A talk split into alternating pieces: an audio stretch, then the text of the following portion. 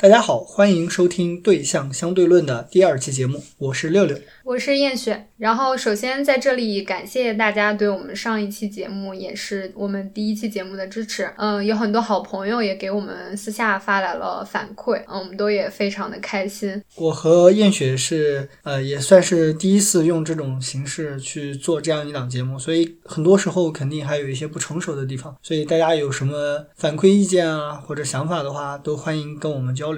如果大家喜欢我们的节目的话，也希望大家多多积极帮我们转发、点击订阅哦。大家听到这个节目的时候，可能已经过年或者快要过年了。对，我们现在还不确定这期节目什么时候能顺利的上线。对，我们也不确定过年我们俩会是以一种什么样的状态度过这个这个节日吧。就是我们现在录制节目的时候，就距离过年还有一周的时间。对，六六这边可能大概率是不会回家了。嗯，但我是买了车票，但还在观望之中，看着下周的疫情的变化，在临时决定要不要回家。新冠疫情让过年变成了一件很难。的事情啊，或者说变成了一件很不确定的事情。对我们去年就没有能顺利回家过年。既然年关将近，我们也准备想聊一聊过年这件事情对我们来说意味着什么。我们从小到大，春节这个东西发生了怎样的变化？对我们同时代长大的人来讲，我觉得啊，从小到大春节还是有非常大的变化的。就不管是我们整体的这种感受，还是整个社会对春节的反应。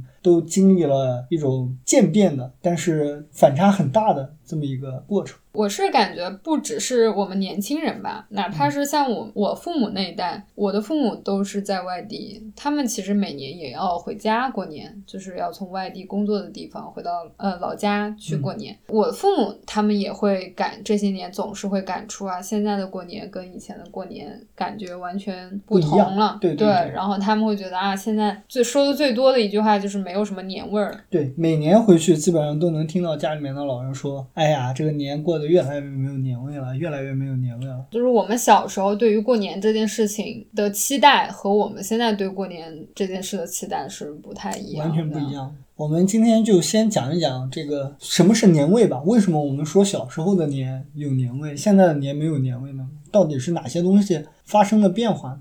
年味这个东西最重要的是什么？什么东西赋予了春节这样一个节日年的味道？我们俩都在中部嘛，所以对我来讲，我先提名第一个关键字，最重要的、最最明显的一个特征就是冷，特别的冷。因为春节基本上春节那个时间是我们就是三我们所谓的三九严寒的时候，对，三九严寒就是入九，基本上每年的雪季也都集中在那里。起码从我小时候来说是这样的。呃，我其实对于这点来说倒还好，因为毕竟就是冬天在我们那儿，不是说突然到过年的时候才开始冷。从气候这个角度呢，其实我想引入的是，就是这种寒冷的气候其实是作为过年的一个背景的存在的。嗯，这种寒冷的气候会突出几件事情。第一个就是一大家人坐在一起吃一顿热乎乎的饭菜，变成了一种对比非常强烈、非常明显的这种记忆。这种事情就是人多在坐在一起的烟火气，是这是我觉得第一点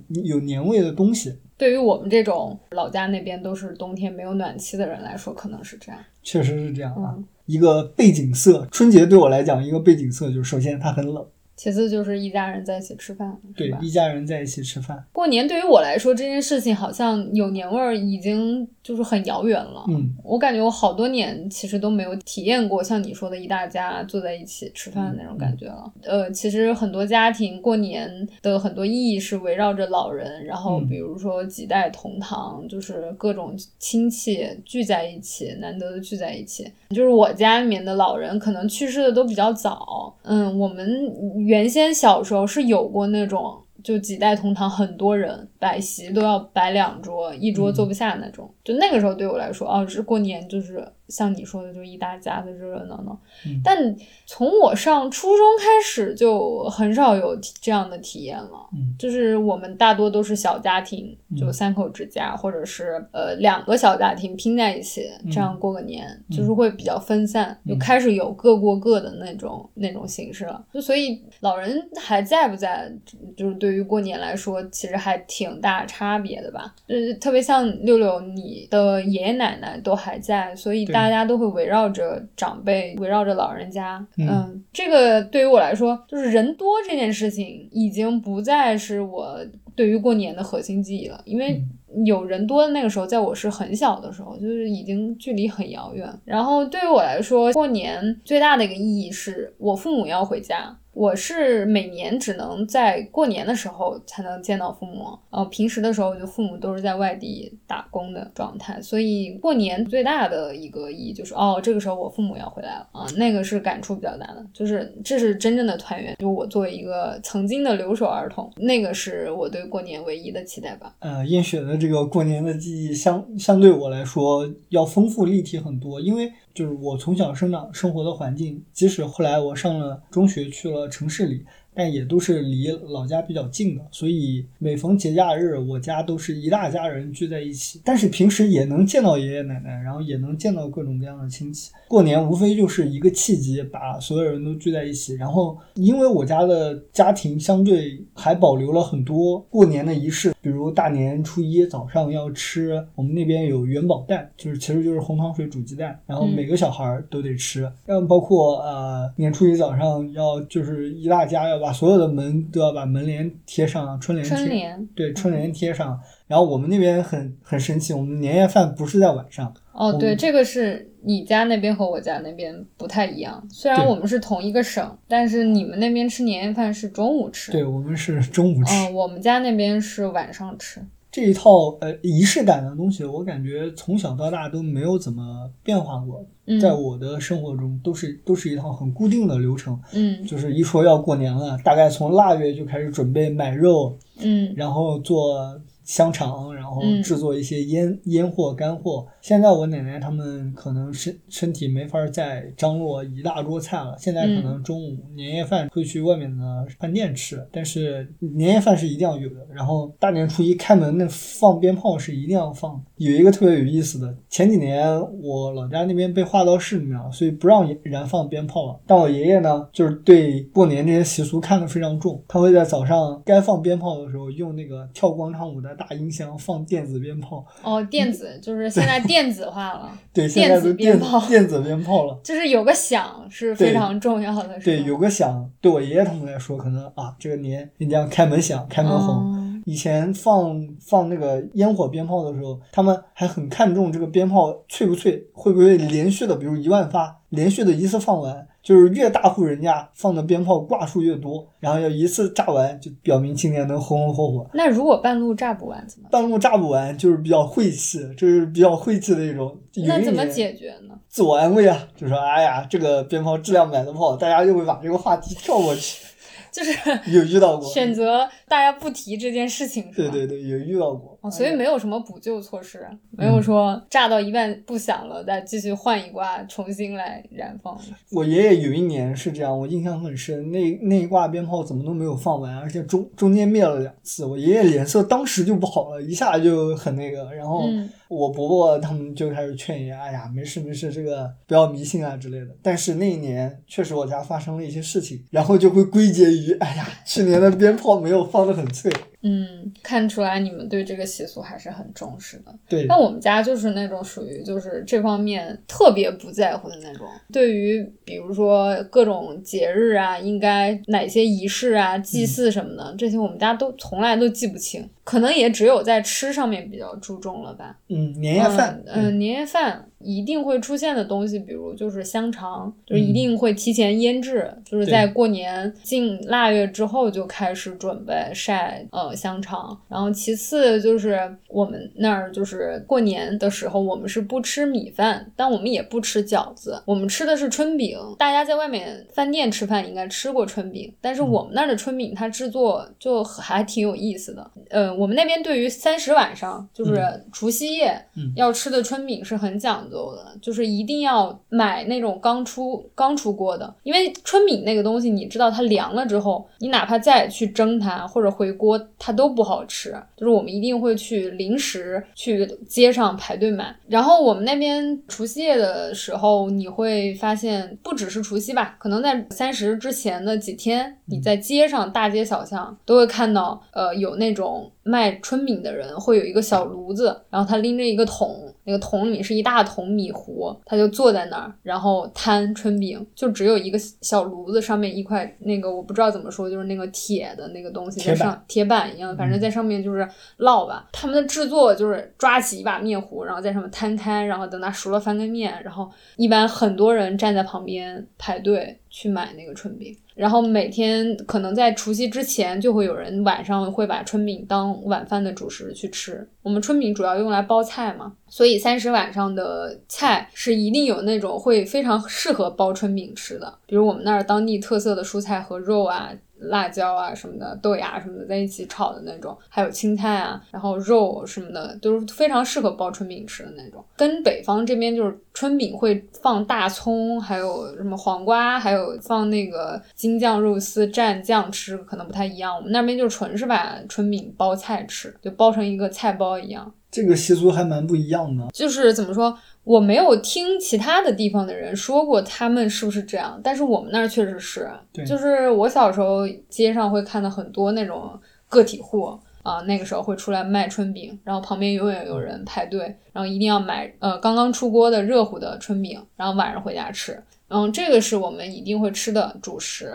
然后就是之前说的香肠，还有就是蛋饺，嗯，还有一定是有炸圆子。我们那儿炸炸肉圆子，拿大锅炸出来的。然后我爸每年会提前呃和好馅儿，在三十晚上之前炸出一大桶肉圆子，那个够你吃可能十天半个月的那种量。我跟燕雪的家乡，我们大概离了两百公里不到吧？不知道，反正车程两个多小时，三个小时的样子。啊，对，刚刚说到年年。年夜饭这个话题，我发现我跟他年夜饭上必会有的东西有相似的，但也有出入。比如炸圆子和那个蛋饺，我们也是一定会上桌的。嗯，然后这两个菜都会都会在比如年二十九晚上，因为我是一大家人嘛，然后我妈还有我伯母他们围在一起。边聊天边裹圆子，然后把圆子裹好就放在那儿，第二天炸一下。然后蛋饺是一定会有的，但是春饼这个这个东西就没有，因为我从小都没有吃过春饼。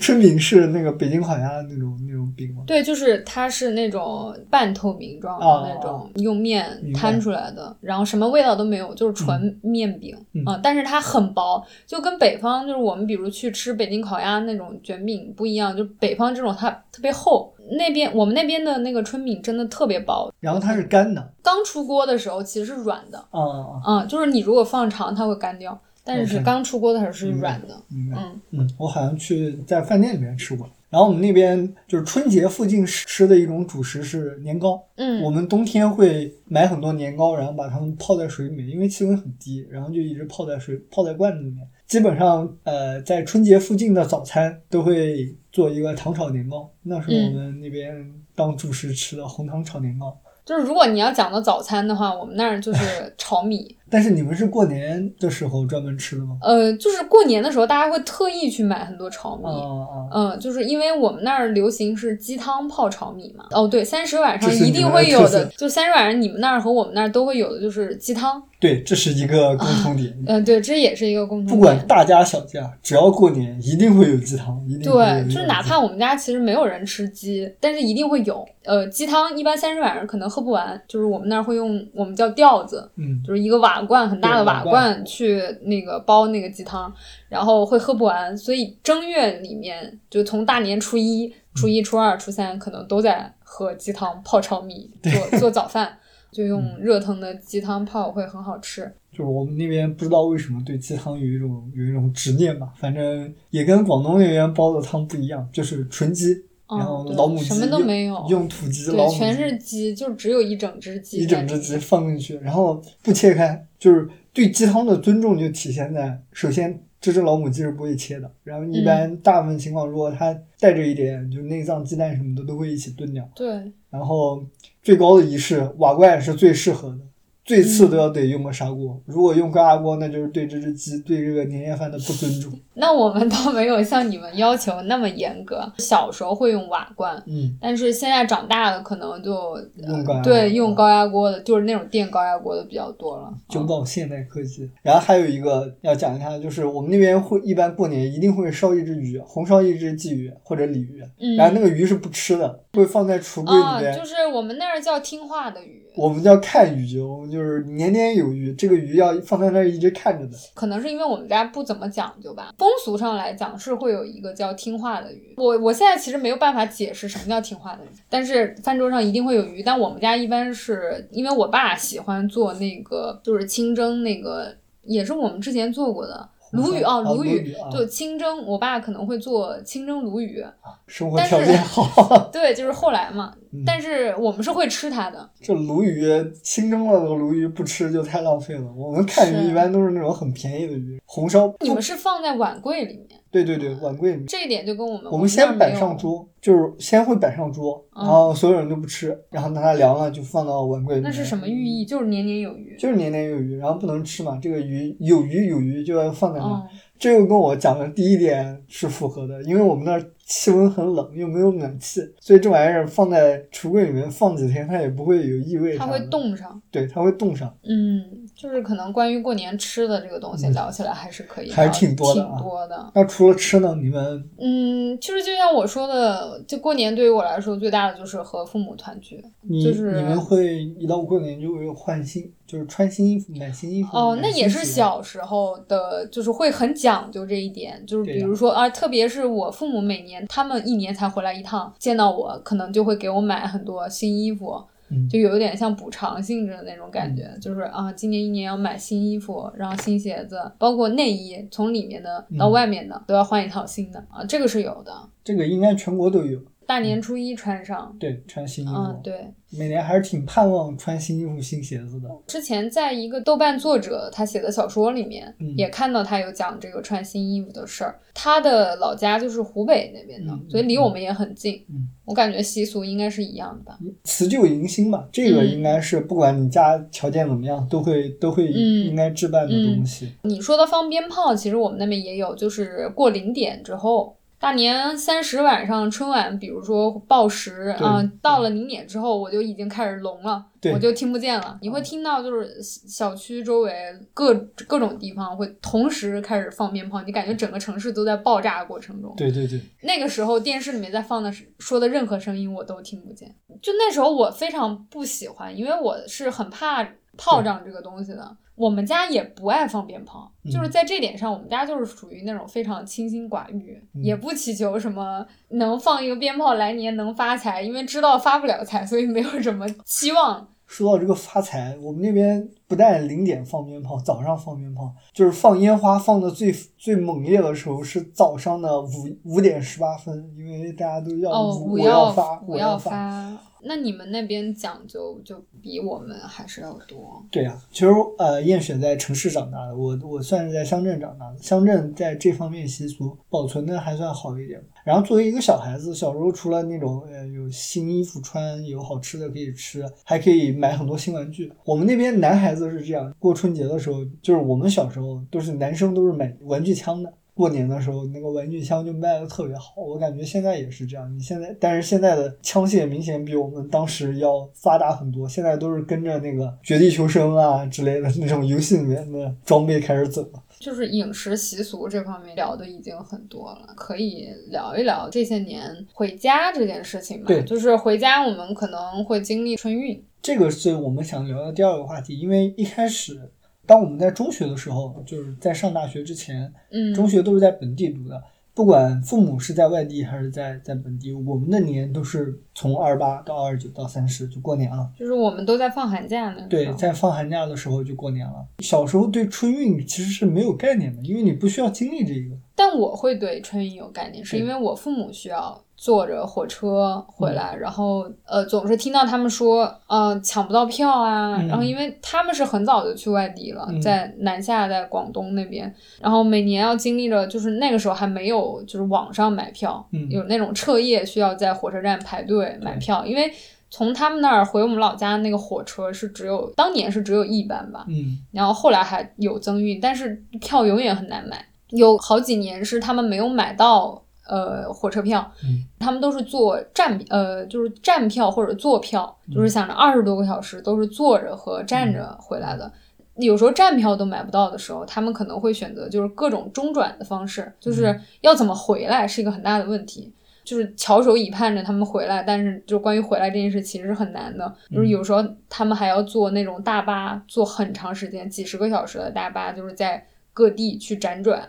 然后对于我来说，每年听到他们说要回来了，我就很期待。然后他们的那班车回来的时间点是固定的，而且还不是直达我们那个市，是他们只能直达到我们那个市底下的一个县，要从那个县再想办法坐出租车或者是。呃，坐巴士回到城市就是非常麻烦，就是他们几乎几乎要在路上花到两天多的时间，就在路上。他们回来的那个时间永远是半夜，因为那个时间点到了县里面，再从县里面再回来，就永远是半夜了。所以对我来说，我父母过年回来的时候，都是在我半梦半醒之间，哦我都躺在床上在睡觉，睡到半夜可能三四点钟、四五点的这种时候，他们就拖着箱子回来了。就每年的关于春运最大的记忆是，就是这个。这个对于我来说，哦，就春运他们回来好难。但是我自己亲身体验春运，可能还是到上大学。对我跟燕雪的大学也都是在广东读的，所以因为我是一年上的大学，然后燕雪是一二年上的大学。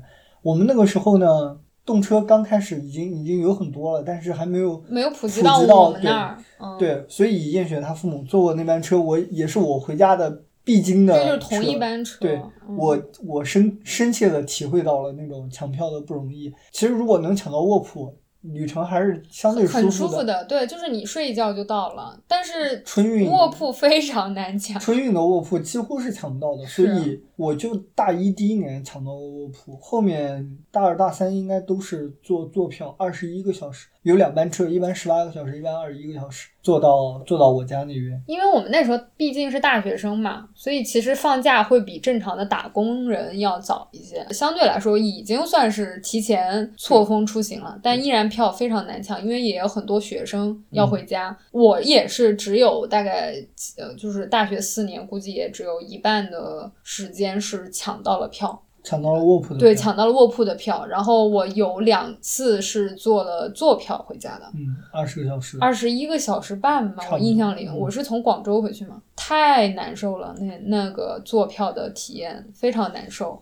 就我又晕车，感觉在一个很狭小的密密闭的空间，因为晕车的人其实最讨厌的就是在一个密闭空间里。对，因为那个时候都是空调车厢嘛。对，然后气味非常难闻。你能看到很多那种春运回家的一些呃农民工，然后打工族、学生就混在一起，然后然后地上有空隙的地方都是躺着人或者坐着人。在车，我基本上每次坐那个二十多个小时的火车回家的时候，我都是不睡觉的。加上那个火车车厢里面永远都有人来来往往，你会听到各种声音。其次就是会有那种在火车里面跟很多陌生人交流的那种机会。以前当大学生的时候，你在火车上就经常会有人问你啊，你在哪儿读书？然后对面的就是各种你多大了？你家在哪儿？旅途其实是很奇妙的，因为呃，大家只是在很短的一段时间内相会，人生短暂的交错了一下，所以这个时候大家聊天其实没什么压力的。我印象特别深，也是有一年春运，我我也坐的那个坐票，那个从广东到我们我们那边本来就是劳务输出大省，从广东回去有特别多在外面辛苦工作的打工的人，整个整个车厢里面。你你感觉最明显的是疲惫，但是你在疲惫中可以看到他们对过年这件事情的热切的期盼。我当时有座位，但是因为很多没有座位的，我中途我想活动一下身子，我就把座位让给让给别的。我也有过这种，呃，还有过那种我和别人换上下铺的这种体验，就是经常会有那种带着孩子或者身体不好的人会跟我换下铺的位置。对我一般直接买上铺。嗯，然后在火车上可以跟各种人聊天呢。然后我我印象特别深的有一次，一个大哥从上车就开始喝喝白酒，到下车二十个小时，他可能喝了两三瓶，就那种白酒，二锅头白酒，就一直在喝酒，就一路醉回家是吗？对，也印象蛮深的。因为中国火车很神奇，它它让你喝酒，它也有专门的吸烟处嘛，在火车上你就会看到形形色色的人。抽烟的、喝酒的，然后包括那个推着那个车去卖东西的，嗯，就是火车那个火车上的那个叫卖，你非常熟练的掌握了他的台词。啤酒、饮料、矿泉水、瓜子、花生、瓜子、花生还是啥？方便面，对，花生、瓜子、方便面。记得很熟。横批：搅让一下，搅 让一下，搅让一下。哦，我因为晕车，我在火车上其实几乎就不吃东西，水也喝很少，就是尽量减少自己上厕所的频率。就是一开始火车坐的比较少的时候，会很好奇，会喜欢跟各种人聊天。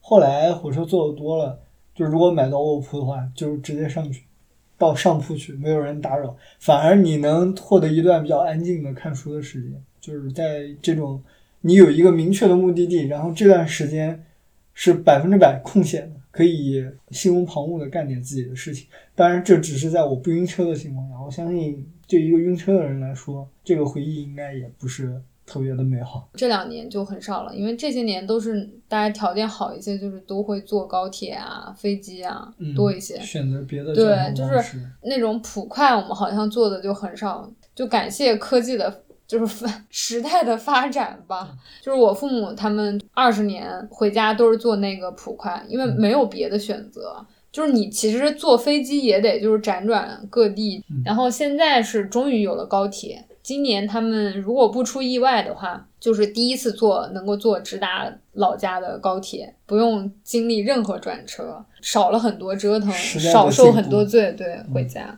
这是今年的春运吧。你也可以体验一下高铁直达哦，你早就体验过了。不过对我在北京的这些年都是因为北京回我老家的一直都是有一班高铁，所以我其实一直都坐那班车回家。所以你在你在你父母之前早就体会到了这个对高铁回家的便利。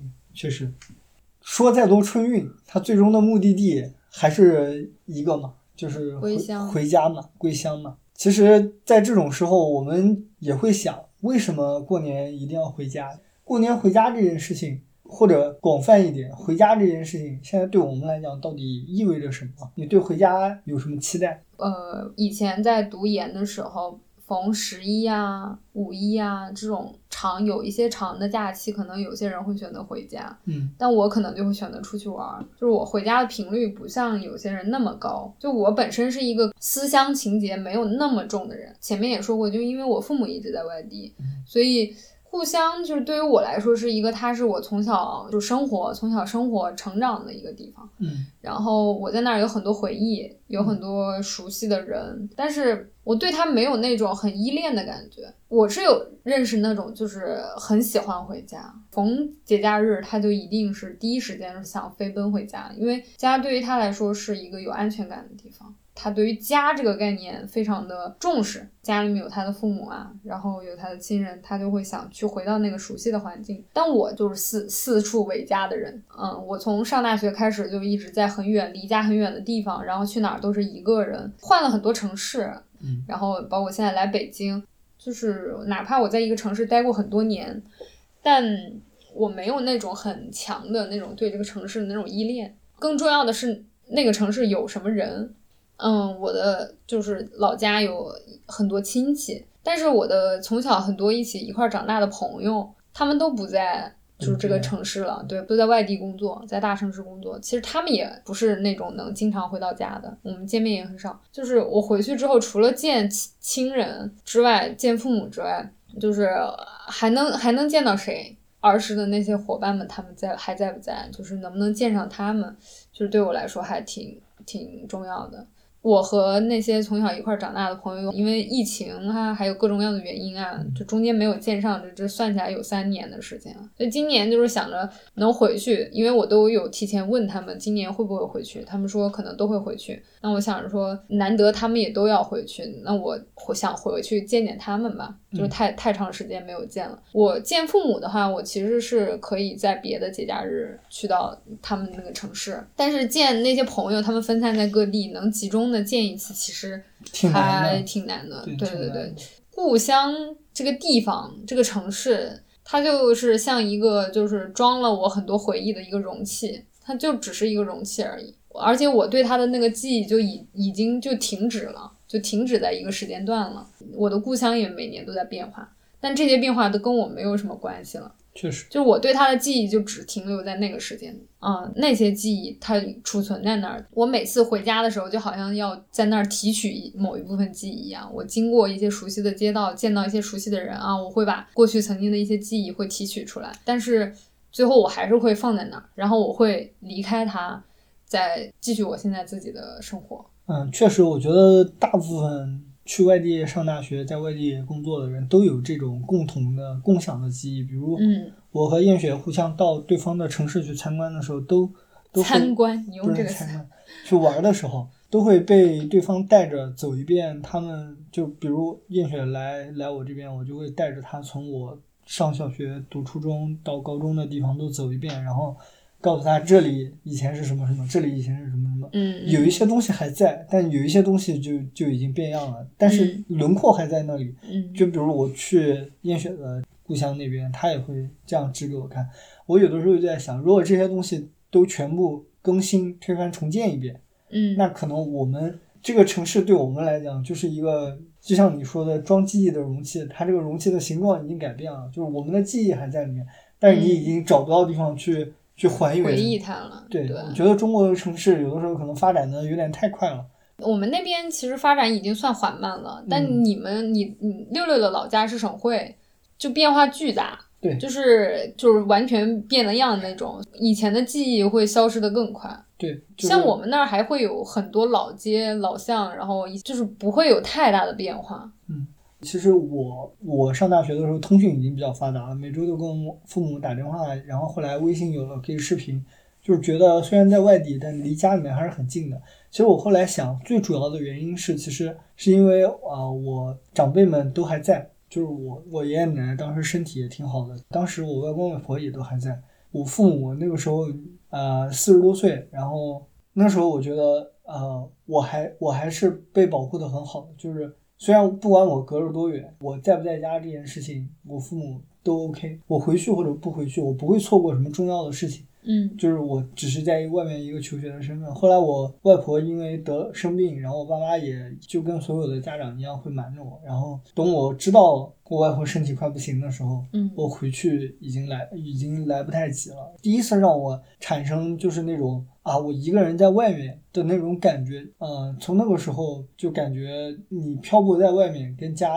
这个物理距离，有的时候确实也是再多科技的发展速度的进步，也没法逾越这么长的距离。所以回家就变成了一件不管你想不想做都必须要做的事情。就是丢不掉的责任吧，对就很难丢掉的一个责任。然后疫情里面，我们也会经常听到那些，比如说因为疫情被困在某一座城市，或者正在隔离的人，嗯他们没有办法赶回去参加，就见亲人最后一面，参加他们的葬礼。嗯就是类似这种情况，就是这种故事多多少少让我们觉得有点就是身不由己吧。就主要是因为就现在大家都工作在就是外地大城市，像我们本身是出生在小城市的人，嗯，为了更好的工作，然后生活，就是离开很远，就经历这些吧，就其实对我们来说都是一个成长的必须要经历的一个环节，远在他乡。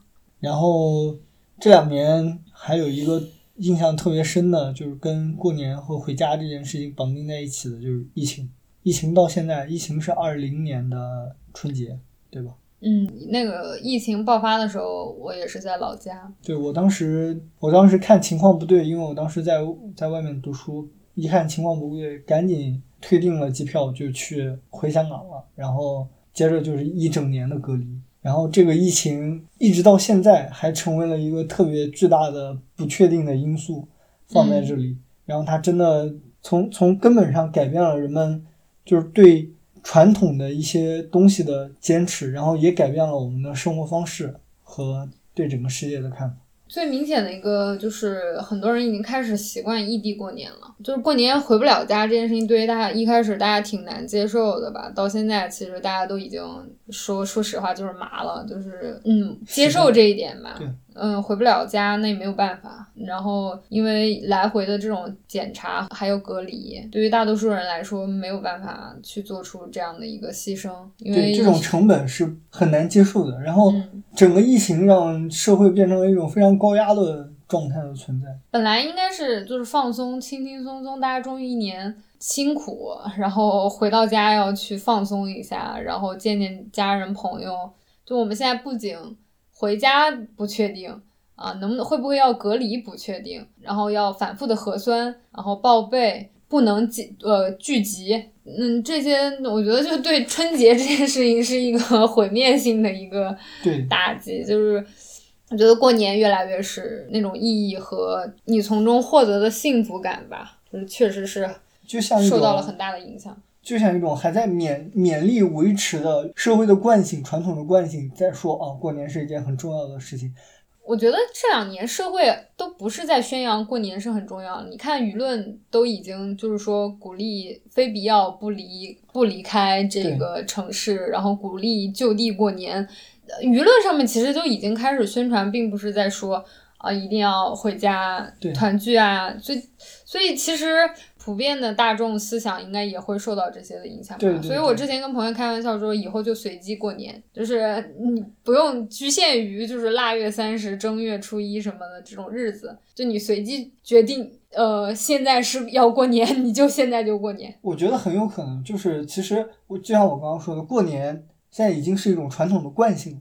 如果我们把这个社会分成潮流和传统两个两个阶段，那你现在讲的完全就是可能会成为潮流，变成一种变成一种传统的背叛，确实就是这样。你就不仅是社会的发展，包括像疫情这种突发的事故，都会都在瓦解这个过年这样一种传统的习俗。什么叫过年嘛？大家嗯团聚在一起才是过年嘛。嗯，那我今年不能在年三十这个时间点回去，那可能明年春天三月多，就是对我我们家来说，就是我们家的。你讲的这一点特别有感触。我今天跟我妈打视频的时候，她就在说：“哎呀，嗯往年过年都要大扫除，今年你又不能回来过年大，那我们干嘛大扫除啊？等你等你啥时候能回来了，我们在你回来前再把家收拾一遍。收拾一遍，做个大扫除。那对他们来讲，可能含我在内的那一部分过年的那种节日气氛，就是我们一家三口的那种过年的节日气氛，就往后延了。我什么时候回去，我们家什么时候过年。对以后就是、呃，什么时候能团聚，大家能无拘无束的团聚在一起，那就才是真正的过节了。对什么时候什么时候疫情 完全结束了，我觉得可能都要举国欢庆。好像我们疫情真的成为一种常态化的存在。我们你现在说让你想象一下疫情完全结束的样子，我其实也也挺难想象的出来。那将是一个什么样的生活？我们会以怎样的态度去面对日常的这种，就是在疫情下种种习以为常的行为？我觉得人的适应能力还是很强的。对呀、我觉得一旦疫情结束了，人们还是会很快的找到正常生活的节奏。嗯就像疫情刚来的时候，大家不能想象以后每天要戴着口罩，然后出门进出门扫码测温，一年 n 次核酸检测的日子，不能呃顺利出行，各地没有办法很好的通航，没有办法出国的日子怎么过？就是还是过过来了。所以人的。人的适应性很强。在这里，反正我今天作为一个留守在北京的人，我的新春愿愿望就是，如果《柳叶刀》那篇论文是真的的话，我希望疫情能在二零二二年三月份借助 Omicron 这个变种，赶紧结束这一次的大流行。哦，所以那篇文章是主要讲什么？你可以简单就主要讲就是 Omicron 这个变种，首先它的传播力特别的强，强到你用各种强制的行政措施可能都封不住的这个地步。就是达到群体免疫。对，差不多就是嗯，它但是它得出这个时间点是通过什么样的？通过传播的模型推算的。根据它的模型推算，在今年今年的春天的某个时候吧，那个全球得奥密克戎被这个感染的人数会到百分之五十，然后差不多就是它会像流感一样成为一种季节性的轻微症状的，因为这次奥密克戎大部分都是无症状感染者，还有嗯绝大多数都是轻症。东京一天在增长成千上万的时候，它重症好像一天才增增加了几例，不会排除其他的就是变异的病毒。确实有可能，但是如果你玩过瘟疫瘟疫公司那个游戏，你知道这个传播力强的病毒其实是在生活危险性越低嘛，这个我知道。在病毒界它是它是牛的病毒，它是、它是进化的比较高级的病毒，嗯，所以它应该会把其他的病毒淘汰掉。对对。对对对，可能会成为优势的病毒。那我们就期待一下吧。嗯，嗯，我勉强期待一下，虽然我的我对这种事儿的就是期望不高，对，希望疫情勉强能期待。能赶紧结束。不管就是我觉得是现在问任何一个人类正常人类，他的心声、他的愿望，可能都是这个。几十亿的人在同时许着这个愿望，那另一个愿望就是，不管各位听众现在在哪儿过年，跟谁过年，这个假期，这个春节的假期都可以快快乐乐、开开心心的过。呃，都不求说一定要多开开心心、快快乐乐的吧？我觉得就是平平安安就好了，就每年都平平安安，就是顺顺利利，不要出什么意外。对，在不确定里面找一点确定的，能握在手里面的。我们做这期节目，希望能够在就是春节前上线，然后如果大家能听到的时候，应该可能就是快要过节了。嗯，然后在这里也是祝所有的听我们节目的亲朋好友们，嗯啊，新年快乐，虎年大吉。那这期节目就先到这里了，下期再见，我们下期再见，拜拜拜。